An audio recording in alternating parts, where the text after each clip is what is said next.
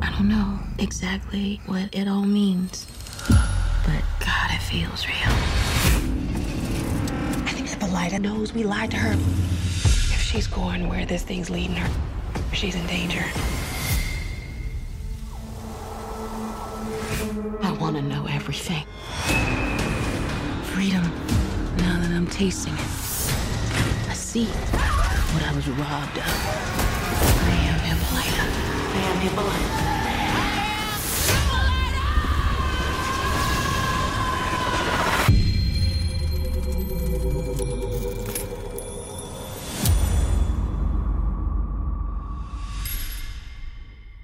Welcome, welcome, welcome back to Lovecraft Aftermath. This is the Carefree Black Nerd Show discussing HBO, Matt Ruff, Misha Green, J.J. Abrams, Jordan Peele's melanated horror, science fiction, Afrofuturistic show, Lovecraft Country. I am your host, Rain Coleman, and I have a very special guest with me today. Please come on the mic and let everyone know who's joining me for this conversation. Hello, everyone. I'm Hannah Mae.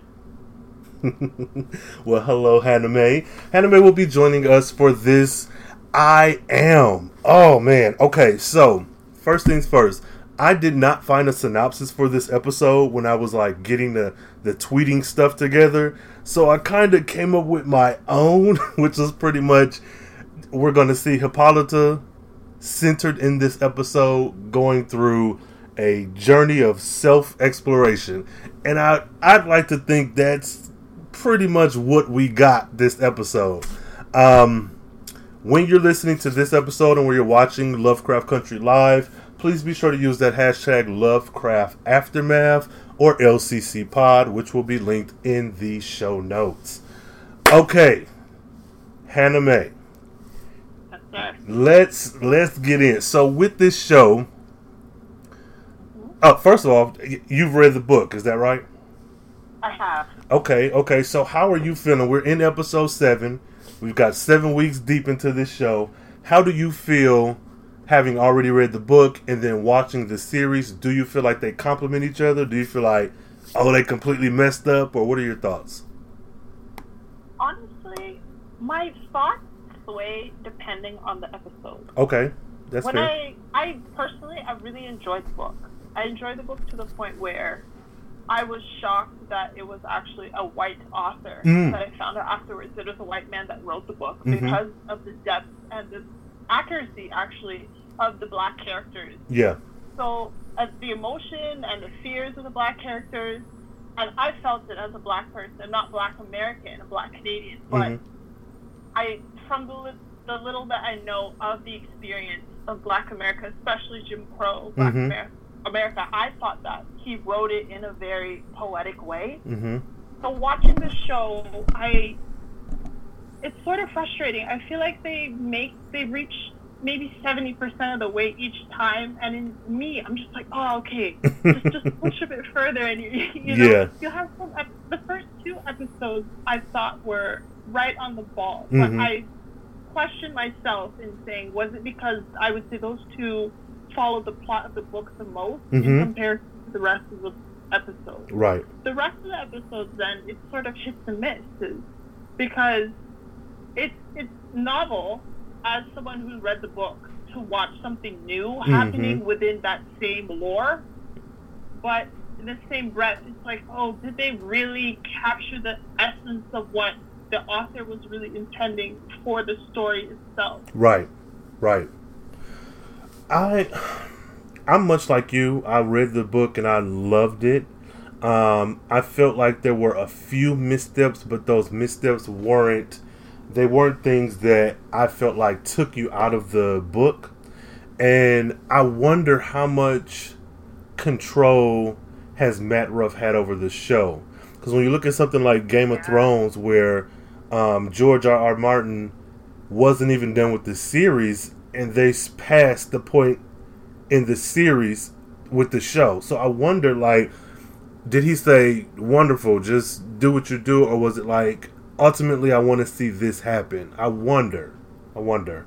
Um, yeah yeah, I enjoy It. So, so tell me this: being uh, Canadian, is there anything having read the book and enjoyed it and then watching the show, is there anything that just seems odd or does you being Canadian even affect the way that you're watching the show, though it is set in Jim Crow America in the 50s?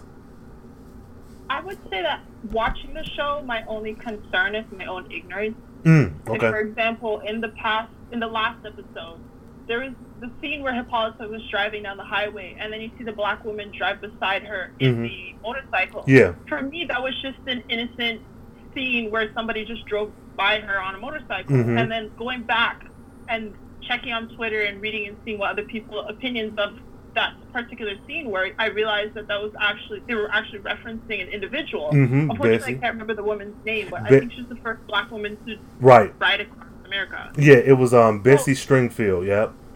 Ah, yes. So that there's always that sense of like concern in the back of my mind. Like, Mhm. am I missing something out of my own ignorance, Mhm. or am I not truly capturing the essence of what that feels like, having not at least experienced everyday racism to the degree that people in Right. America, especially black people in America, may Mhm. experience in comparison to Canada. Right, right, right. Um, I think that, to be frank, the book really sent me back into that headspace more than the TV show has. oh, okay. Because um, there's this scene in the book. I don't want to spoil it much for the audience, but there's there's a scene, scene in the book where characters recount what happened the night that Black Oh, yeah. Street fell and was attacked.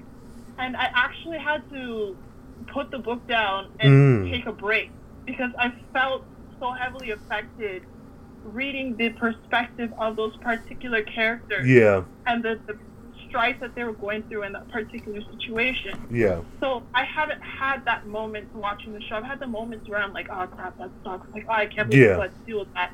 But I didn't have that whole, okay, I need to pause this, drink water, and calm down. Yeah. This is making such a visceral reaction that I got from the book. Mhm. I've yet to get the TV show. Okay, okay, I can see that because I much like you that. Well, for me, oh, so I think that's where the differences um, kind of not shine. That's not the right word, but kind of are apparent because I get I had the same reaction as you, the initial reaction, but also the Tulsa riots and stuff are things that I grew up like knowing about. So for me, it was more like, okay, this adds to the level of storytelling and the um, amount of care that Matt Ruff put into the book. So that's interesting. Yeah, because I, mm, for me as an American, when I look at other media, even if it's just like I don't know, Luther, you know, a, a UK show or something, I'm always looking like, okay, what is it that I'm not seeing? Because I'm sure there's a ton of things that may be said or may be done that I just would not get. Or it's like an inside joke from like a TV show from the 90s or something. So, oh, that's so interesting getting your take on it versus me having the lived in experience of, of knowing about this stuff. Oh, man. Okay. Right. Okay. Right. Yeah. That that particular chapter really. I had. I actually listened to the book on audiobook, so Mhm. technically I can actually like read read it. Right, right. it. So I had a moment where I thought, I wonder if it was just hearing somebody tell me this, Mm. having to read it, is why I had such an emotional reaction to Yeah. that particular chapter. Because when I tell you, I think I was like doing my hair or something, Mm. and I had to stop everything that I was doing, and I think I went and hugged my mother. Oh, because okay. I, the sorrow that I felt for the characters, and then realizing that this is something that actually happened. Yeah. Yeah. Something that I could have been mixed up in myself. Yeah. Was, not only was it terrifying for me, it was just very, honestly, it was depressing. Yeah. Yeah. So I, I knew about the Tulsa riots and what happened with Black Wall Street just from an educational perspective, Mhm.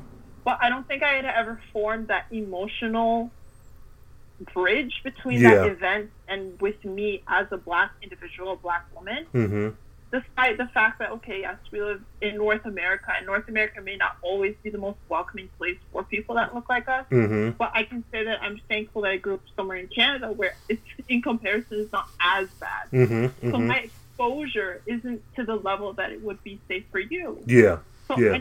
I had to make that connection of of how genuinely terrible this would have been Mhm. until reading it, or at least hearing somebody tell it to me through the perspective of those particular characters. Yeah, yeah. That's one thing I do like about this show is that me and some of the former guests, um, first mainly who comes to mind is JJ Jupiter Julep twenty four. Um, have had discussions about like the understanding of the text and the understanding of the show and how even people who may not exist in this nerd space where it's like history and feminism and comic books and sci-fi they're getting a taste of what it is to live in the mind of some of these nerdy black people and this show is Right. bringing about so much conversation in Oh. ways yeah so i'm i'm i'm happy for it. There's a lot of critique you know art is art cannot exist without being critiqued. So you know even the things that the show may get wrong i'm still grateful that it is here because this episode in particular having such a story devoted to, and I said this on Twitter and I'll say this until I'm blue in the face, a black woman of a certain age who is not racially ambiguous, who looks very much like she's a black woman, dressing sexy, being a warrior, having a futurist, Afro futuristic type story being told, and this whole episode devoted to her. eh, It's not. yeah.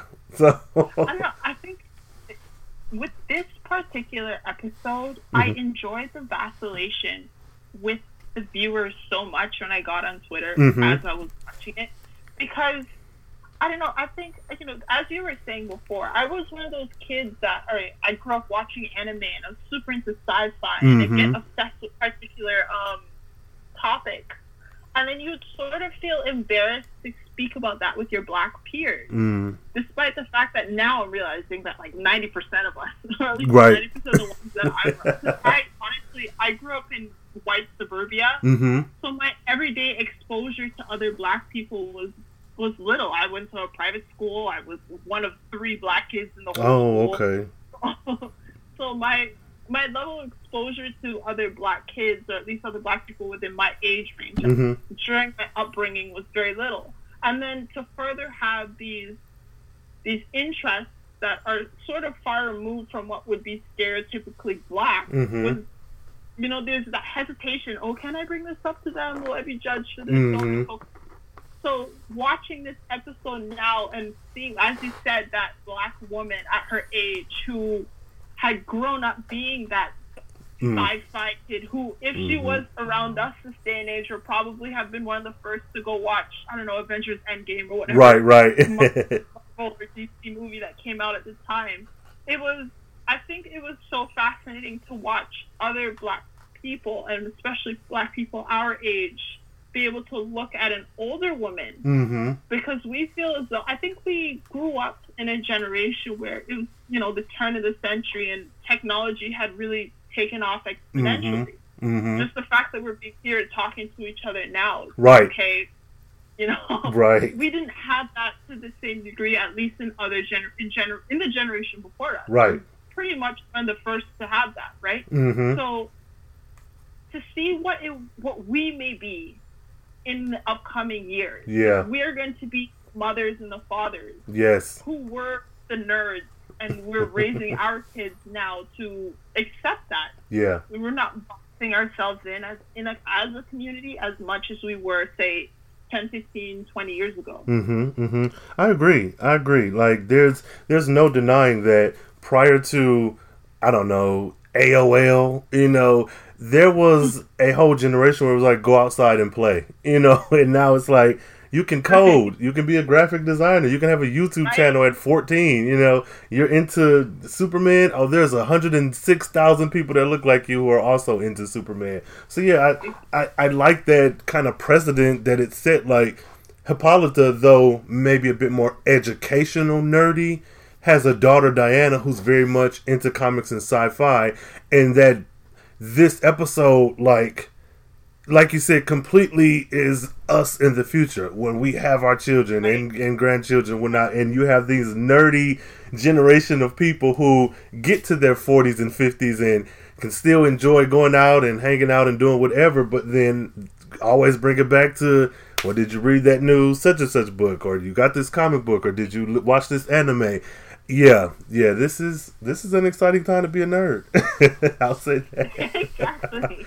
Oh, I think I wish I'm I'm sort of of all the characters most disappointed in how they're portraying um I can't I can't remember his name off the top of my head, but Atticus's dad. Montrose. Yeah. Not nec- Montrose, yeah, not necessarily because of his storyline, but Mhm. because of his mentality in the book. Mm-hmm. I think I could resonate or at least understand a lot more Mm. Okay. because especially his um his critique of Atticus's interest Mm-hmm. because it was a matter of I don't just want you reading I want you reading people who are authors who are Mhm. accepting of us and Yeah. who paint us in the in the correct light. Yeah. He was constantly guiding the younger generation. Hey, have pride in the fact Yeah. that you're black. Mm-hmm. Mm-hmm. So I I this version of Montrose that they're displaying in the show, while I can understand his aggression and him having to hide his identity, especially in that time frame, not only dealing with being black, but, dealing with being a queer man. Mm-hmm. I wish that we could, uh, we might in the future, but I wish that we could sort of see that pride in himself Mm-hmm. that we saw in the book, despite Yeah. the fact that their storylines being so different. Yeah.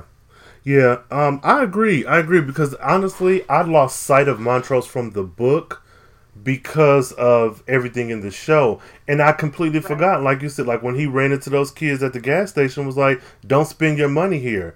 It was like, Oh, we're just getting the Right. soda. No, this white man does not like you. He does not care for you. Don't spend your money. Like yeah, he was very he was very aggressive. Well, maybe that's not the word. Well, I, for lack of a better term, he was very yeah, he was. Mm-hmm. Yeah, he was very much, but it was aggressive with that pride, and I I get changing aspects of him to fit the queer identity in the fifties, but I feel like, and this is one of my kind of issues with the show, is his relationship with Atticus is really kind of upsetting me because of his queer identity in the show. Um, it feels like a lot of the focus is there. Well, mm, let me say, with this last episode in particular, the conversation that they had once it was all confirmed that Montrose was queer, I think it was real reasonable. I think it was realistic rather, but I Right. did not. Looking at the Montrose in the book, it makes me wonder: Are we ever going to get him? Yeah. when we have three exactly. episodes left. Like, Exactly. yeah. So, yeah, I'm with you. I'm with you. That's something I hadn't even.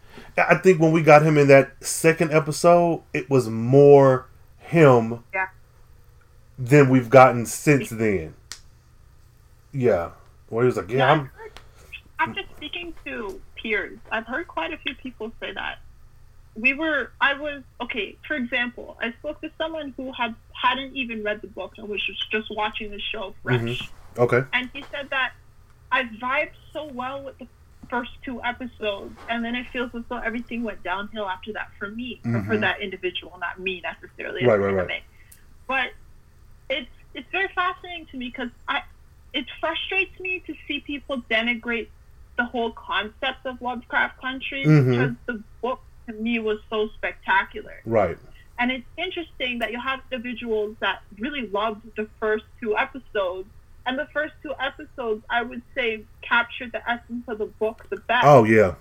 Yeah. So it's, it's a bit frustrating. It goes back to what I said. It's like they, they're always reach 70 or 80%, but I, I understand wanting to make the show novel and new, and someone like you and I who has read the book can still be entertained by Mhm. something that we haven't seen before hmm but I, I, it's hard to see them veer away from the heart of what the book was. Because to me, my interpretation of the book was despite having the characters each have their own moment to shine throughout the chapters, and you get to see a bit more about who they are as individuals and what they're facing hmm my interpretation of the book was am I supposed to be fearing the mystical or the fairy or whatever it may be that they're facing at the time, Mm-hmm. or the supernatural, Mm. or am I supposed to be fearing racism more? Mm-hmm. So, as a black person reading the book, you know, there were moments where I said to myself, okay, I was more scared of the racist Yeah. than I were of the actual monster. Mm-hmm. Mm-hmm. And I thought that was really telling for two. I think that was it was it highlights the author's um Yeah. ability to which Mhm. you know props to him. But it was also it's perhaps had really gone at what he was attempting to get the audience Yeah. to grapple with. Not Yeah. necessarily just with black people, but with everyone. Mm-hmm. We're reading something and we're more scared of something that's real versus something that's not real. Right, right. Yeah. No, no, that was that was my takeaway as well. And there were moments like I think for me this episode was probably my favorite just because of how it handled this black woman, how it handled Hippolyta's story, and then Leti's episode was really good. I thought. I think they took some liberties, they changed some things, but as far as the episode is of concern, but I do think one and two were a better story. They kind of, to me, felt like a movie almost, where it felt like Right. beginning, middle, and end. This is what happened. And I'm all for going off script. You know, I, I like that you change stuff up and you do stuff differently. But because of the way Matt wrote the book, I, I've, I've since the first or second episode, I was like, okay, you could wrap up this whole se- book in one season. But with this being a TV show, of course, they're probably going to want more. So I could see maybe two or three. But the way they're moving through the book, mm-hmm. it had me a bit nervous because I feel like at some point you're going to get to a space where you've run out of book and now it's all TV show. Yeah. What is that going Yeah, to look especially like? 'cause- Yeah. So Especially because it's just one book versus a series of books. Absolutely right, right. And then, like again, going back to the original question, how involved is Matt Matt Ruff, the author, in this in this show?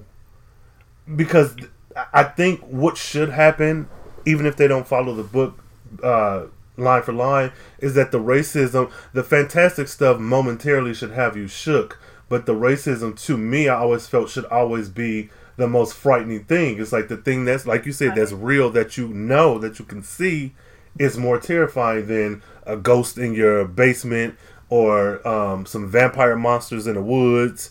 Like, so, hmm. Okay, so with all that being said, how do you. How would this season have to end for you to feel like it got back on track from episodes one and two? If you even have a um an answer for that. Hmm. I was. That's a good question. well, I think going back to what you just said, I doubt that they're going to leave this at one season, Mm-hmm. hopefully. So I couldn't just say, oh, yeah, I wish they just go back on track. Yeah. And then we should be done in a few chapters, Mhm. you know?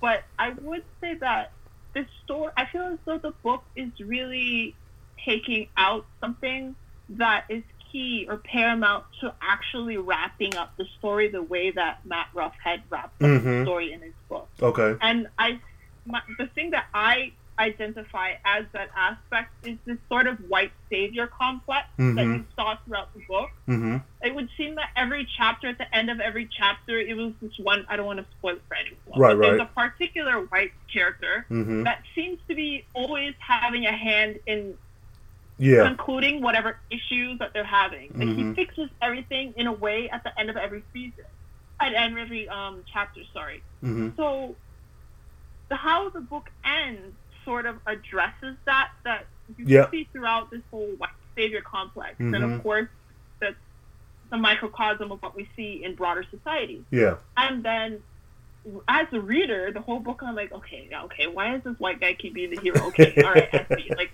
why right? Yeah. And then finally at the end you see every that that particular issue being addressed Yes. because even as I was going through the last chapter, I was saying, okay, it's it's it set it up where it was going to be another white savior issue um Mhm. ending conclusion. Mm-hmm. And I was thinking, are they really gonna do? Are we really gonna? is this, this is where I started questioning the author. Yeah. You're really telling me that this whole book is just gonna be like this, just white people, black people in stripes, Right. and then this white guy shows up and fixes everything at the end, like no problem. So, I would say that before I answer the question of what would be needed for the story to end at the same caliber as the book, Uh huh. I would like to see the upcoming episode because based off of the teaser, aside from a particular storyline between Atticus and um, Leti, Mm-hmm. this, this, what happens with um, I keep wanting to say Horace, but then I realized that they changed the gender of, Yeah. of Diana in the book. Yeah, Diana. I want to see how they do with that episode Yeah. because I think that okay, the beginning of the book had a very, or the the beginning of the book was I would say the largest chunk of Mhm. a particular plot, Yeah.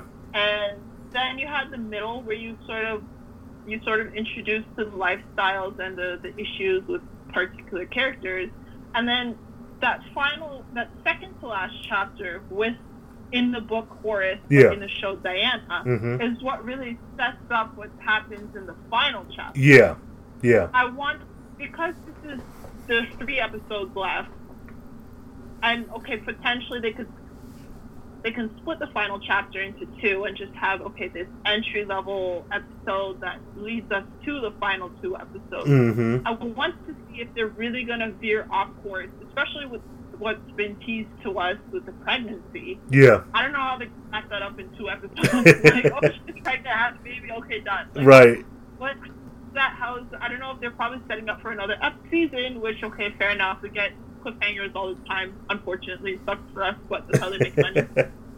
and, but I really want this because as minimal as you would say that chapter was mm-hmm. in the book Horace, in the show would be Diana. I think that chapter was really highlighted this whole white savior Yes. veil that was over the book because that's the chapter where I finally sat there and I'm like, wait a minute, this white guy has showed up and fixed everything. Yeah. Whole book. Yeah. that's when it finally clicked in my head. So I'm wanting to see if they attempt to really bring that issue back into the overall story. Mm-hmm. Yeah, I'm I'm interested to see that as well because I didn't catch the um, at the time of the recording. I haven't watched the teaser, but I know exactly what you're talking about. And that story from the book, though it's a black child, so it makes me nervous. It makes me even more nervous because they've swapped genders and now it's a little black girl. Because I'm thinking Right. out of in my head, my mind immediately goes to black children who are kidnapped and never seen from again. And so I'm like, oh, this little black girl. So I do think it was a smart choice that they made Diana a girl versus a boy, especially with Hippolyta and I mean it makes sense Hippolyta and Diana and the way things have happened. yeah, I so I'm um I'm I'm with you. I'm I'm curious to see what cuz they've added in enough with the sheriff, with Christina, with the pregnancy, with um with so enough eh, with Ji-ah cuz her alone is like Yeah. you can wrap up this season but she has to show up. I really, right, exactly. I was watching the show, watching that episode, I should say. I was okay. This is so interesting. Like, I want to see more of her, but Mhm. then I realized, how is she going to work in the final plot? Yeah, I don't You know, unless like, I don't know how they're going to manage to, and it would really be a waste, especially to have such a, an effective actress. I Mhm. thought she performed incredibly. Yeah, I felt very connected to the character. she did that. So, I it would kind of be a waste. yeah, she did do that. she, it would kind of be a waste to have somebody so effective and so interesting just sort of whittle away into the background It's just this random episode where things were different. Yeah. Yeah, I agree. But I don't know. I think I just I can't deal with Atticus. I, can't- I I'm not a fan of. I don't like their depiction of Atticus. Okay. I think both Atticus and Letitia. I don't like their scenes. They're both like when they come up on the scene, it's just on the TV for me. It's just the sense of acrimony. Mm. I just find that in the book, Atticus, Atticus was assertive, but there was still that that sort of um. I would say he was more timid in a way Yeah. but not okay here's let me say this properly i would say that in the book it's it's clear in the sorry in the show atticus seems to be overcompensating through Hmm. aggression Mm-hmm. It's just this constant state of aggression in the show that really frustrates me because in the book he was assertive and he was strong but he wasn't he was the person that people would always feel comfortable going to Mm-hmm. and he played that main character role very well in the sense that he he didn't overshadow any other any of the other characters Yeah. Yet you would still understand that he was the main character throughout the show, throughout Yeah. the book, throughout the story. But I find that in the show, I can't get past the sense of overcompensation. Like he seems as though he's, um, I don't know, overly timid in himself. Okay, here's what I would say. Have you ever had known somebody who was really quiet as a kid and they were sort of walked over quite Yeah. often, and they reached the age where they're like, you know what, I'm not going to be walked over like this anymore. Yeah. But they don't actually change that within themselves. They just exude this sense of arrogance and aggression Mhm. to overcompensate for the fact that they may be insecure about something. Yeah. So you're still getting the sense of I can tell you're insecure, but you bark like a dog anytime I come close to you. So let me keep my distance. Yeah. So I don't I don't like this depiction of Atticus because I find as though they're trying too hard to make them relatable in a way. And then Letitia just frustrates me because I, I hate it in life, but I guess this is the point. But I hate it in life when people are constantly winning when they don't deserve it. Mm. Okay. Okay. So I find as though in the book, Letitia was just as um, as flamboyant and outgoing, Mm-hmm. strong-willed, but the way she was written in the book was far more understanding than the way that she's written in the story. And I don't know if that's because we haven't gotten enough time with her to really suss out her personality, Mm-hmm. but we have gotten quite a bit of time with her where they could have, but she just comes across as mean. Especially in regards to how she treats Ruby. Yeah. That. So I, Mm. Yeah. Go ahead. I'm not a fan. Yeah, that her and Ruby, that really like I love uh excuse me, Leti in the book. In the show, I like her. I really do, but once we got to her episode and I don't know why cuz it pretty much was based off of the book, but the way in which she handled that money really Yeah. soured her for me in that episode because I'm like, I, I like you. I like you in the book. I like you in the show. But how are you so. And much to your point, those people who have this mentality that I'm doing this for you, or I did this. Right. Like, I, I got all this money I didn't tell you, but I bought this house so we could be close. You may have really intended for us to be good sisters, but you left out a very key point that this money we all think comes from our mom, and me and your brother ain't got nothing. It was like, damn, that's that's pretty shitty, you know. That's Ugh. straight up selfish. Yeah. Like, come on, man. And you still have this house. You still have this house, even though we now know where the money really came from. That's not how it started. Exactly. We assumed you got this money from mom. Who I don't know. Um, and I'm with you as well with Atticus, and I've been trying to put my finger on what my issue is, but he is kind of boring in comparison to everyone else on the show. Um, I I get his struggles, especially his struggles with his father. Um, I have to really pull myself out of it because I am a queer man. So a lot of my instinct of being either frustrated or excited or whatever, I have to pull it back because the scenes with him and Montrose, though I don't really care for Montrose, I'm still like, oh, give him a chance. But it's like also we're in the fifties. You know, think of how he was abused his whole life, and then now to find out this secret. So a lot of stuff I have to, I have to do the work to pull myself out of the show. But even after that, I just feel like Atticus is not as exciting as other people on this show. Um, right. I think he peaked on the first two episodes. I agree. Yeah, I if. I, I like I like looking at him. Now I like that, Right. but after that, he's a good actor too. I don't think his acting is bad. I just think that he is not. He pales in comparison to these big personalities on this show, and Right. after seeing Hippolyta from start to finish in episode seven, you have Right. to fucking wow me for the next episode Right. because she. Oh, okay. So, um, so much to all, all God, yes. So before even getting into her, tell me your thoughts on the second episode, having read the book when George died, because he's been dead this whole time. Was that something that you thought helped the show, or was it like, no, I hate this? I think, okay, it's constantly is going to go back to the fact that I'm coming in with this bias having read the book. mm-hmm. But I found George's presence in the book really helped build that foundation between Atticus and his father. Mm-hmm. Where throughout the book, you sort of see them come closer in their own way. Like they start doing th- more and more things together. Mm-hmm. And then it goes from doing things together with the group versus doing things together alone. Mm-hmm. So I find that I was thinking when I when George had died after watching that episode that maybe it's the death of him that will bring them together. Atticus having losing someone that he loves that's in his uncle and Montrose having lose his um, brother.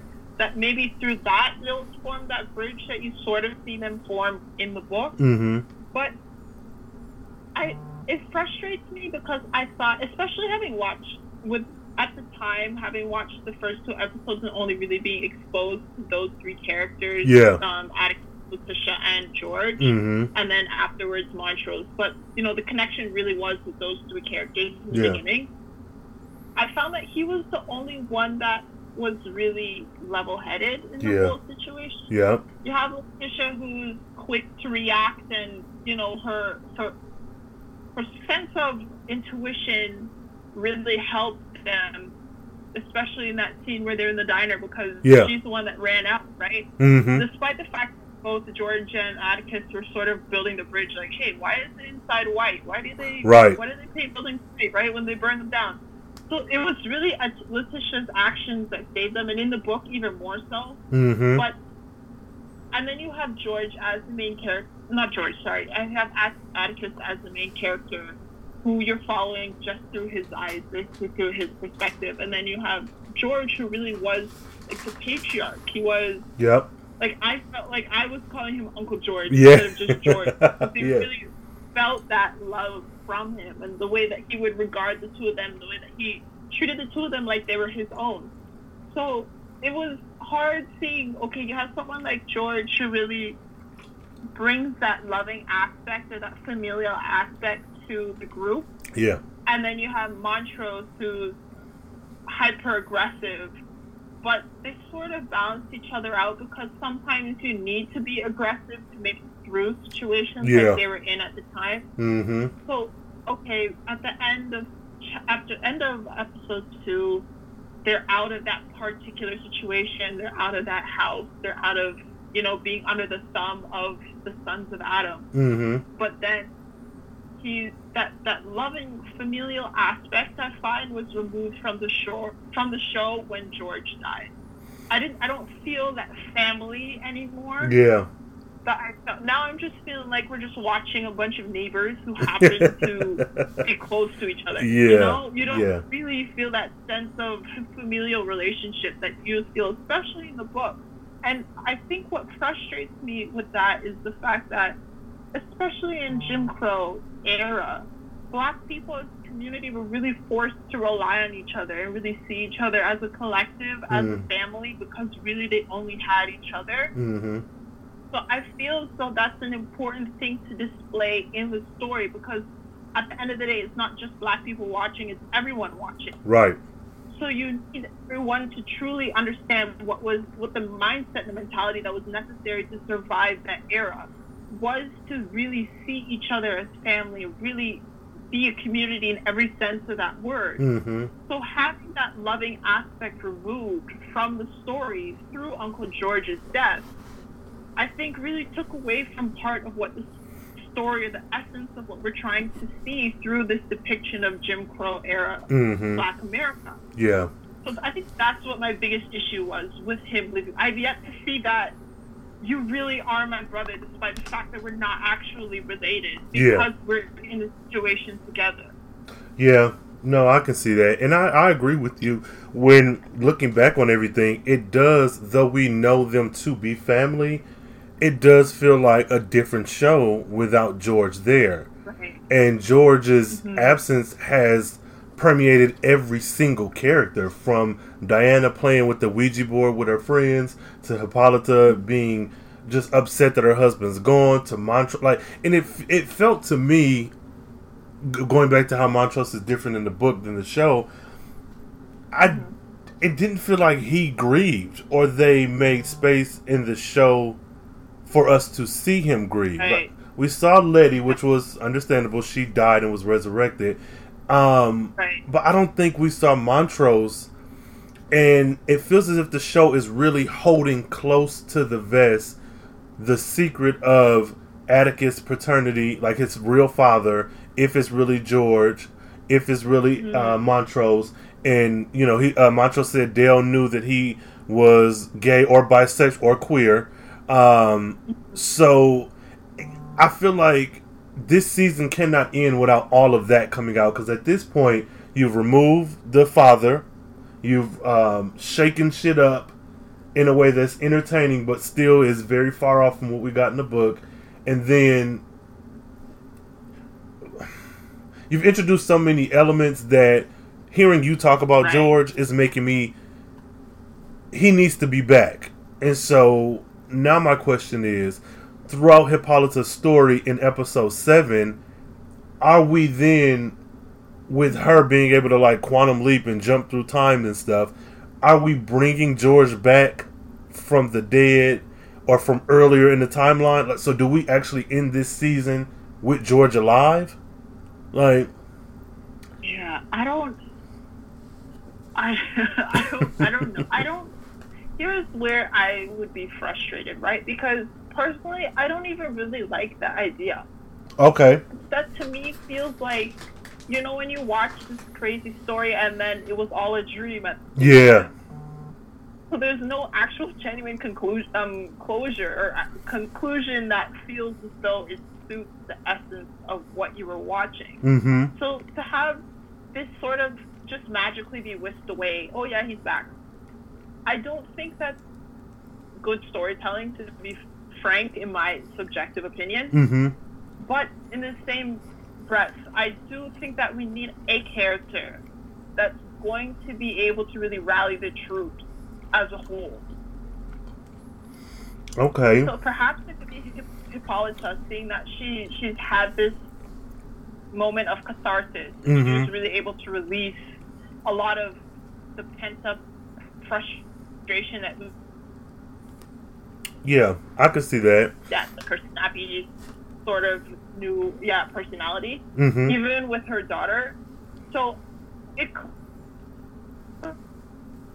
Especially after speaking with George and being able to vent with him and explain to him how she felt, because I can imagine being married to someone and being happy and loving your relationship and your family, yet still having some sort of grief or um, just moments of, oh, do I really what yeah is my life going to be?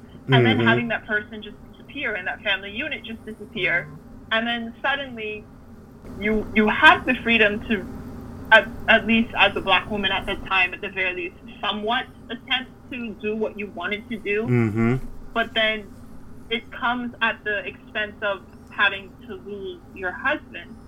So I'm hoping that potentially having this moment or this episode where she could really review herself and the things that were heavy on her shoulders throughout her life especially in the book where you actually see how this affected her from childhood straight Yeah. to Yeah. her being an adult, her being a, a mother. So, um, having that opportunity, will she now be able to go into this situation with a clearer mind and play that role and become that matriarch that would reflect what Uncle George would have been had he been alive?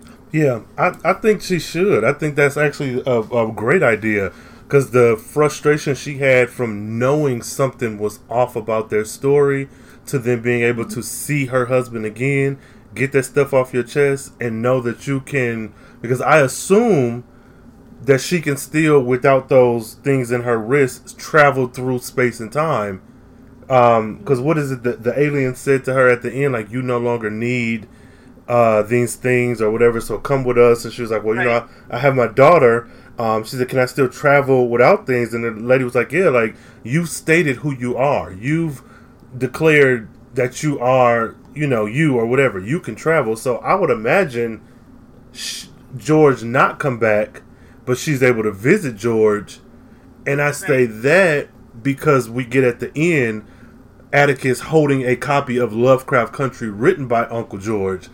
So I mm-hmm. feel my theory is everything she told George when she went back in time, episode one, mm-hmm. that George wrote those stories and published that book before dying or something. Right. So, yeah, I'm, I'm, I don't know.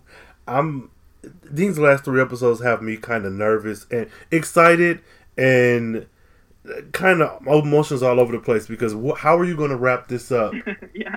within three hours? That's all you got is three Right, more right. hours. What, what are you going to give us? Um, and then not even Yahima, like we know she, they are dead, but what's the consequence of that?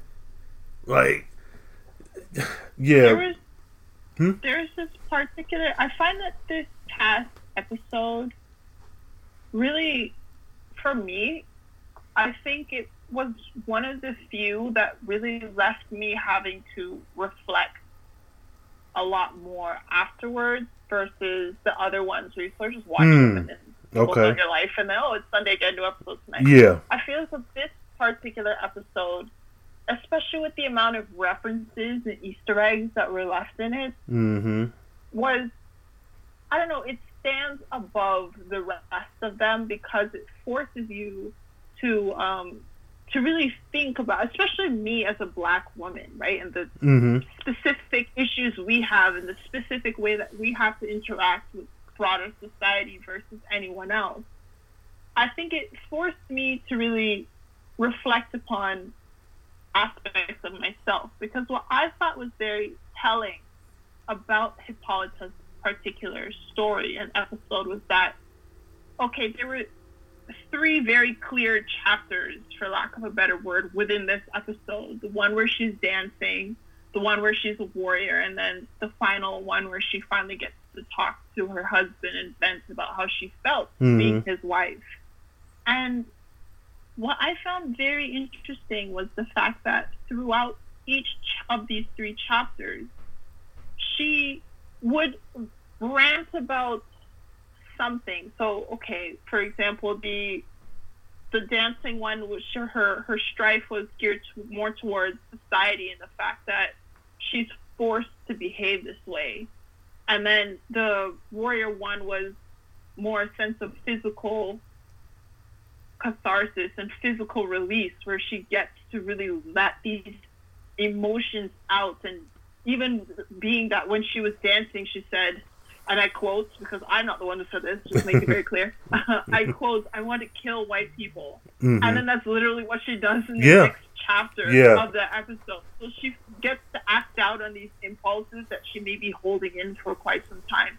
But throughout each of those chapters, she still took the time to reflect on the fact on what she's doing mm-hmm, to perpetuate these same issues that she's having with her life. yeah, So she's saying to herself, why am I complying? Why am I behaving the way that white men want me to behave? Yeah. Why am I not fighting hard enough against my opponents when I'm fighting and learning how to fight in this warrior circle? Mhm. Why am I, as your wife, shrinking myself Yep. instead of pushing to be your equal?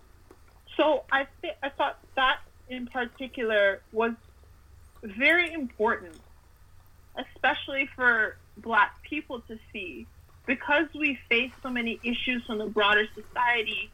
I've always maintained that, you know, we have issues within our own community too. Mhm. So how far can we get with everyone else without addressing, without being introspective and looking within ourselves and saying, you know what, this stuff, this habit that we have is not going to work if we want to build. Hmm. So we need to really address these habits that we have in this and in the same breath as we're addressing the issues that we have with whatever outside forces we're dealing with. Mhm. I thought that was very poetic Yeah. when I was watching the episode because the sense of introspection is so important for anyone that's trying to to break away from an issue that they were having in the past. I I I agree with you. I agree with you 100% with that. Uh, in the way that this episode was handled, and I think they did a good job at, like you said, having her experience these new things, this magical power she has, and then also look within herself. Because we honestly, I don't think we get into the very last scene how much time has passed, where she, like when she's with Josephine Baker, I imagine maybe like a month or so has gone by because she got so comfortable in that space. And right. Exactly. and was able to have that conversation with her where like you said she said i hate white people and i also hate that they make me feel this way and it's i think the writing was so stellar on this episode that it makes me it frustrates me at the things that have happened that i haven't liked. Because like you did such an amazing I job with this one. So but again, having that be a black woman and an older black woman, because um, um, Hippolyta, well, the actress is fifty one years old. To have her on here dealing with STEM, you know, uh, figuring out this alien technology through her love of math and Right. science, through her even and I may be reaching, but it felt to me when she was with Josephine Baker that there was this. I'm not gonna say Hippolyta is a lesbian or that she's queer, but it felt like there was this almost romantic, flirtatious thing she had with Josephine that I felt like was another layer of well, I'm in these in the fifties, I'm this black woman married to this man. There's only so far, like she said, I'm shrinking. Is this something that would have been explored had she had lived a whole nother life? Um, Right. and and I do like her conversation about shrinking because it never to me felt like fuck you I don't like you as my husband you are shitty but it felt like this is how you I'm holding you accountable and holding myself accountable Right. um because Right. when she gave that speech I felt that even through the show I said yeah I feel like George was holding her back because there were things that she wanted to do trips she wanted to take and his whole thing was yes you want to protect your family and your wife but at the same time this is a grown woman this is a whole adult and it felt like Right. yeah he did not to say he's let me see how do i put this not to say he is wrong and did it maliciously because for him he's the man he's the head of household he has a daughter and a wife i need to take care of them because he even had with the conversation uh, i think in episode one where he told atticus he was like yeah you know if i'm i couldn't i couldn't live with myself if those white people had got to Hippolyta and and not me, like when they broke his knees or something. So I I get Right. I get the, the the reality of the world in that space. But when she gave that speech about feeling like she's been shrinking, it made sense to me. And I I I was right there with her, like, yeah, no, I can see that. I can see that. Whew, I could- Lord. I could see that even despite. I'm okay. I share with her the fact that I'm a black woman, hmm but clearly I'm not married. I'm too young. I'm too young. I'm not married. But I, the reason why I resonated with her in that soliloquy was the fact that I've, as I get older, I'm constantly grappling with this sense of okay, as a black woman, I want to be viewed in every sense as a woman, Mhm. as feminine as any other woman would be, despite the stereotypes that exist. Mm-hmm. So I find as though, for me personally, I'm hyper aware of that. Mm. Like I'll go the extra mile to make sure that I'm wearing a dress and heels and makeup versus Mm. going out, you know, in a hoodie and sweatpants Mm. because I want to display that particular aspect of myself. Mm-hmm. Yet there's also this aspect of black women being so readily there to to be at the forefront of any battle any Mm. fight. See this with the the warriors that fought Mm-hmm. and that Hippolyta had joined during the episode. So it was it was it was just it was very jarring, but also very um very telling for me to see. Okay, you see Hippolyta in this hypersexual state as a dancer, and you know there's they they dance topless and they they're scantily dressed and their hair is cut short, which back then was, you know, a pretty Mhm, big deal in mhm. comparison to now. So there's this, this hypersexualized version of her. And then right after that, there's this warrior. Mm-hmm. And then finally, it concludes with the softness of a wife being able to see her husband again Mm-hmm. and being in that vulnerable state and yet still having to discuss with him how he made her feel within their marriage. Mm. And I think that was a microcosm to what a lot of black women have to sort of grapple with throughout life. Or at least I can say in my perspective, I can't really speak for black women as a whole, but yeah. for me, I there's constantly this sense where okay, I know that I have to be far more assertive to ensure that I am getting treated in a particular way or treated with respect. Mm. But in the same breath, I don't want that assertiveness to overshadow Mm. my femininity Mm, I see. Mm-hmm. Mm-hmm. So I think that was a very interesting way that they set up the story itself. Yeah. From going from hypersexualized to fighting and gore and blood and that masculinity to that soft wife state. Mm-hmm. Yet still maintaining in that soft wife state that assertiveness and that strength that's required to have this conversation, especially in the fact that she seeing her hus- her dead husband for the first time and I would like you said assume earlier was months. Mm-hmm. So the first thing I would do, I don't know if I saw a dead friend or a parent or whatever, you know, knock on wood, both my parents alive. Right, right, right, right, right. if if I was in that headspace would be I don't know, break down and just be positive. Mhm. you don't want to go to the negative. You just you don't know if you'll ever get this chance again. Right. But that she had learned from those two previous experiences that it's necessary still to be able to, to advocate for yourself. And through that advocation for herself, she was able to find the release that she needed because Mm-hmm. Uncle George was so receptive. Yeah. He didn't get mad. Right. And I think, as you said before, everything that he did was clearly out of love and a protective instinct for his wife and his child.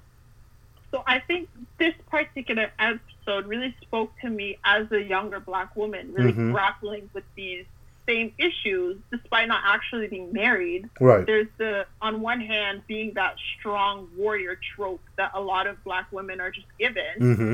and then there's that need or that uh, request a lot of black women also have to be like, hey, wait, everyone, I get it, we're strong, we're powerful, so on and so forth, but we're also we're also girls, and a lot of us want to be treated in this feminine way Mhm. and not constantly be slapped with this label of strong Yeah. or hypersexual. Mm-hmm.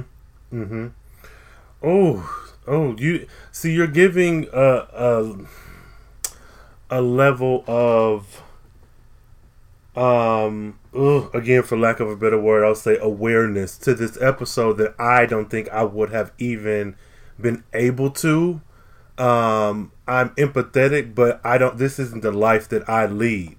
Um where i could probably give more insight to montrose just because i've lived a similar life as far as his identity and whatnot. I appreciate everything you're saying because i'm watching this and I'm seeing a story and there are wheels turning in my mind, but even being black, I still can only go so far into unpacking what this episode was because I don't have that lived in experience.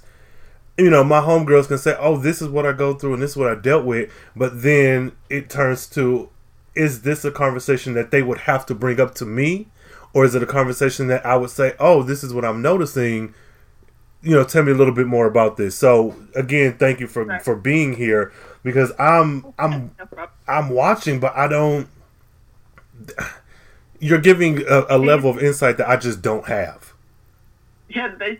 That's how I feel going into every episode as a Canadian, and I'm like, there's so many references that are going right over my head. I'm just nodding and smiling along. Yeah, but I mean that's the beauty of it, and I, and I like that this show has come along during a time that oh, a time I'll say that in a year where Right? look now that we um even for people who understand every little easter egg but then you have people who understand none of it and we can have a conversation like it's i don't want to say it's necessarily bridging a gap like world peace but for someone who's very intellectual and very much into history and they can pick up on every single um, visual cue, and then you have those who are watching and they're still confused at the end of the day. To be able to still have a conversation and bridge those two kind of communities of people, I really like that about this show. Um, not that it's even the first show to ever do something like that, but to have blackness in the forefront of it, where your cast is predominantly black, that's not those two things. It's been few and far between. Um, Right. yeah, so I'm. Um, there's still stuff that I'm learning, you know, that I'm like, oh shoot, I didn't catch that, or it's something like I feel like I knew what that was, but somebody else had to go and like actually name it for me. Um, Yeah. yeah. So I'm, I'm, whew, yeah, I'm, I'm excited. Shit. um, There's one. I only have just so you know. I only have about ten minutes left. Oh, cool, cool, cool. I Okay. wanted to bring this up. I wanted to bring this up because I found it probably the most interesting part of the story was when that like a- Afro alien. yeah. I don't know what to label that, but that, I'm gonna stick with Afro alien. Mm-hmm. When she said that black people are a myth in Mm-hmm. the show, and I was, you know, hearing that, I'm like, black people are myth. What? Is, what? what Mhm. in the world does that even mean? So I tried to dig into what the meaning behind that was, because I found that my interpretation of it was so far removed from the actual reference. It was referencing this um, character called Sun Ra from Mhm. a movie called Space is Place. It's like a 1970s show. I found a clipping of it on YouTube, so that's how I managed to figure out what the reference was. Okay. When she said that black people are a myth, in my interpretation, hearing that the first time, I sort of felt somewhat offended Mm-hmm. because in what I thought she was saying was, you know, black people haven't really done, haven't really had an impact in the broader history of the world. Mm-hmm. That's how I interpreted it. I immediately went to the negative Mm-hmm. because for you to say, okay, black people are a myth, that is, there's no evidence of us ever having existed. And then I thought, okay, well, yeah, that's because most of our societies have been pillaged and our Mhm. history has been revised by, you know how they always say history is written by the winners. The victors, So yeah. There Mhm. are aspects of our the victors, sorry. So the, um, there are aspects of our history that clearly a minority of any of us across the globe have any access or knowledge to. Yet, it still it frustrates me because there's so many things that we've we've um, invented, or we were the the pioneers of particular um, theories or practices. Mhm. Even something as far as Caesarean sections came out of Africa as a concept. Yet we were robbed of the the title of being the inventor or being the pioneer of Mhm. a particular habit. So it's that's where I thought she was going when she said that. Cause I'm like, okay, you know what? That's kind of it's it's. I understand where she would have been coming from from my perspective, Mhm. but then I thought it was really harsh to say as a black individual, despite you being an alien, and I'm sure you know aliens are, are logical and they're not going to really be thinking about how it's going to make you feel. They're Yeah. going to say it because it's from what they can see, right? So that was like it was a little depressing when I really thought I'm like, you know what? Like, oh, black people are myths. That's okay. like, there's no evidence of us ever being here. We're just there's no stamp of approval with this hmm aspect or this era. There's just we were there, but there's no evidence of us actually ever really being there. Yeah. And then there's, or very little, I should say, not no, as in there's none, but there's very little, and the little that there are, the broader Black society or Black community aren't very versed on. But after watching this particular scene with Sun Ra and listening to what his his actual the context of that term Yeah. Or that particular idiom that black people are a myth, it was a lot more. I felt for me personally, it was a call to action Yeah. because the way that I took what Sun Ra meant when he said black people are a myth was you're trying to conform to a society that was not built for you. Mm. So instead of being so concerned with assimilation, you should be more concerned with innovation within yourself. And I thought that was, I think that's something that a lot of black people need to hear. I'm not Mm. going to say that we shouldn't fight to be accepted in whatever society we live in, purely based on the fact that we do live in that society, whether people like it or not, we're a part of it. Yeah. But in the same breath, a lot of black people, or our community in particular, really, really need to recognize the magic of us. Mm. Because there is so, look at the entire culture, really. Right. If you remove black people or black, um, black culture from broader culture, what Mm. really is left? It's Nothing. to be a, a shadow of what it was, right? Mm-hmm. Mm-hmm. I find that in a way we all collectively could do with building a confidence within ourselves. And it goes back to me being frustrated with this particular depiction of Montrose because I think that's what he depicted within the story. Yeah. Be proud of who you are and don't take something just because you're finally somewhat being accepted. Don't just take it. Yeah. You know, if Yeah. I'd rather I'd rather walk five miles to go to that black owned business than walk one mile to go to the white man just because he's closer Yeah. and because oh I can finally get in. No. Mm-hmm. How is that going to build us? How is that going to allow us to reach where all these other minority communities have reached, despite having to deal with the fact that they're minorities? Yeah. in a society where you are a minority. So I think I think I would encourage everyone to look any all the audience to look into Space is the Place and listen to that particular scene with Sun Ra because it was not only was it somewhat humorous to see how the other characters were reacting to him because okay, this funny dressed guy, what are you doing there looking all funny like that? Mm-hmm. and then for him to just be dropping all this philosophical knowledge on everyone and just to see how everyone goes from making cracking jokes really opening their ears and listening and taking in what he has to say Mm-hmm. i thought that was it was interesting it was an interesting little hunt to send us down from yes. the Lovecraft country because I'd never heard of the Sp- Space is the Place. I'd never Yeah. heard of the show. And hearing that quote in particular, I immediately interpreted it negatively. Yeah. But to really listen to what the context of the, the saying was, I think I would encourage everyone to look into listening to that for themselves because it builds a sense of pride for me. Oh, okay. Well, that's good. I'll definitely Yeah. put that in the show notes then. Definitely. Safe is the safe in this place. Oh Lord. Safe in the place. Space, space is the place. And then I'll I'll message it to you. And Okay. Individual that said it was Ra. Okay, good, good, good, good. I'll definitely add that.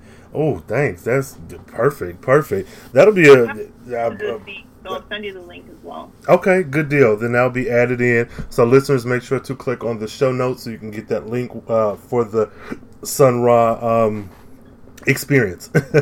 so um, yeah, I know you don't have much time, uh, so we can kind of wrap it up here. Thank you, thank you, thank you so much for coming on. Um, I guess I don't know. I kind of feel silly to even ask. Who's your favorite character from this episode? My favorite character from the episode, from the show in general. oh well, yeah. Let's do that. Let's do show in general. The show in general. If I had to be frank, I'm most interested in both Ruby and Christina. Okay. I want to see where this plot of Christina's is going. Okay. Okay. That's It's- fair. Very, it, sort of follows the book, but the fact that it's a female is already pretty revolutionary Yeah. in terms of the show's portrayal of her role. Mm-hmm. So Mm-hmm. I want to see how this is gonna. I want to see where it's gonna go between Ruby and Christina Yeah. because I kind of the book didn't really give us much closure with No. that. Sure didn't. Sure didn't. It sort of just like ended abruptly, and then it's like no. I thought I was really upset at the end of the book when I didn't. There was no final encounter really. It was like ah, I want to know Ruby Yeah. William. What are they doing? Right. Yeah. And uh, I was actually considering emailing the authors to see if you would make a second book just so we can figure out what happened. right. Right. Right. I want to see how the story concludes with those two characters in particular. And of Okay. course, I have a lot of love for Hippolyta. Mhm. Okay, okay. Yeah, uh, for me overall, I don't know. Um, cuz I really like Hippolyta this episode for sure cuz she got more shine than she had before. Prior to this episode, um, I probably would have went with Leti and Ruby. Um but now after this episode because we got so much of Hippolyta, I'm I'm I'm kind of going with her. I'm kind of going with her as my all-time favorite overall. But like you, I do want to see how the show ends Ruby and Christina considering the way Ruby's story ended in the book. I think that that's going to be interesting to see. Okay. Uh well, uh we'll wrap it up here. So thank you so much for coming on. Um this has been what great. You know, you've given some insight. You've you've given me some things to think about. Listeners, make sure to use that hashtag Lovecraft Aftermath. Um, any final thoughts or anything you want to kind of get off your chest? I would encourage everyone to read the book. yeah. Personally, I don't think the show is doing the book justice, Mhm. and I think a lot of people who are denigrating Lovecraft Country online would do well with reading the book and really seeing what the author's intention was. Hmm. Okay. Okay. what a way to end it. So there you go, folks. If you ain't got the book, get it now. Quit- Don't wait. so thank you again for uh, coming on, uh, listeners. Of course. thank you for having me. Oh, look, anytime you want to come back, come on back.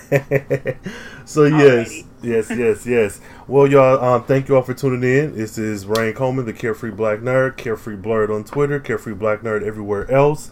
Uh, links will be in the show notes. And until next time, stay carefree, stay nerdy, stay geeky, and uh, black people are a myth.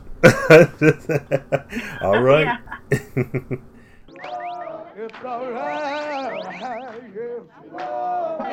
Greetings, black youth, planet Earth. What it is, what it is. I am Sun Ra, ambassador from the intergalactic regions of the Council of Outer Space. Why are your shoes so big? Are those moon shoes? How do we know you for real? Yeah, how do we know you ain't somebody off Telegraph Street, some old hippie or something? What are you? I mean, we don't know that. she for real? He might have something going for him. Yeah, we sure Oh, don't. what's that? What kind of shoes is that you got on your feet? Yeah, walking around all these funny clothes. Shoot, I know I probably take off running. I seen somebody walking down the street coming, talking all that mess to me, talking about going to outer space. I mean, yeah, what it is. That's what it is. What it is. Talking about Telegraph Street. We don't know what you are. How do you know I'm real? Yeah. I'm not real. I'm just like you. You don't exist in this society. If you did, your people wouldn't be seeking equal rights. You're not real. If you were, you'd have some status among the nations of the world. So we're both myths. I do not come to you as a reality. I come to you as the myth, because that's what black people are myths. I came from a dream that the black man dreamed long ago. I'm actually a present sent to you by your ancestors. I'm gonna be here till I pick out certain one of you to take back with me. What if we won't come? You gonna make us come? Then I'm gonna have to do you like they did you in Africa. Chain you up, take you with me. Are there any whiteys up there? They're walking there today. That's right. They take frequent trips to the moon. I notice none of you have been invited. How do you think you're going to exist?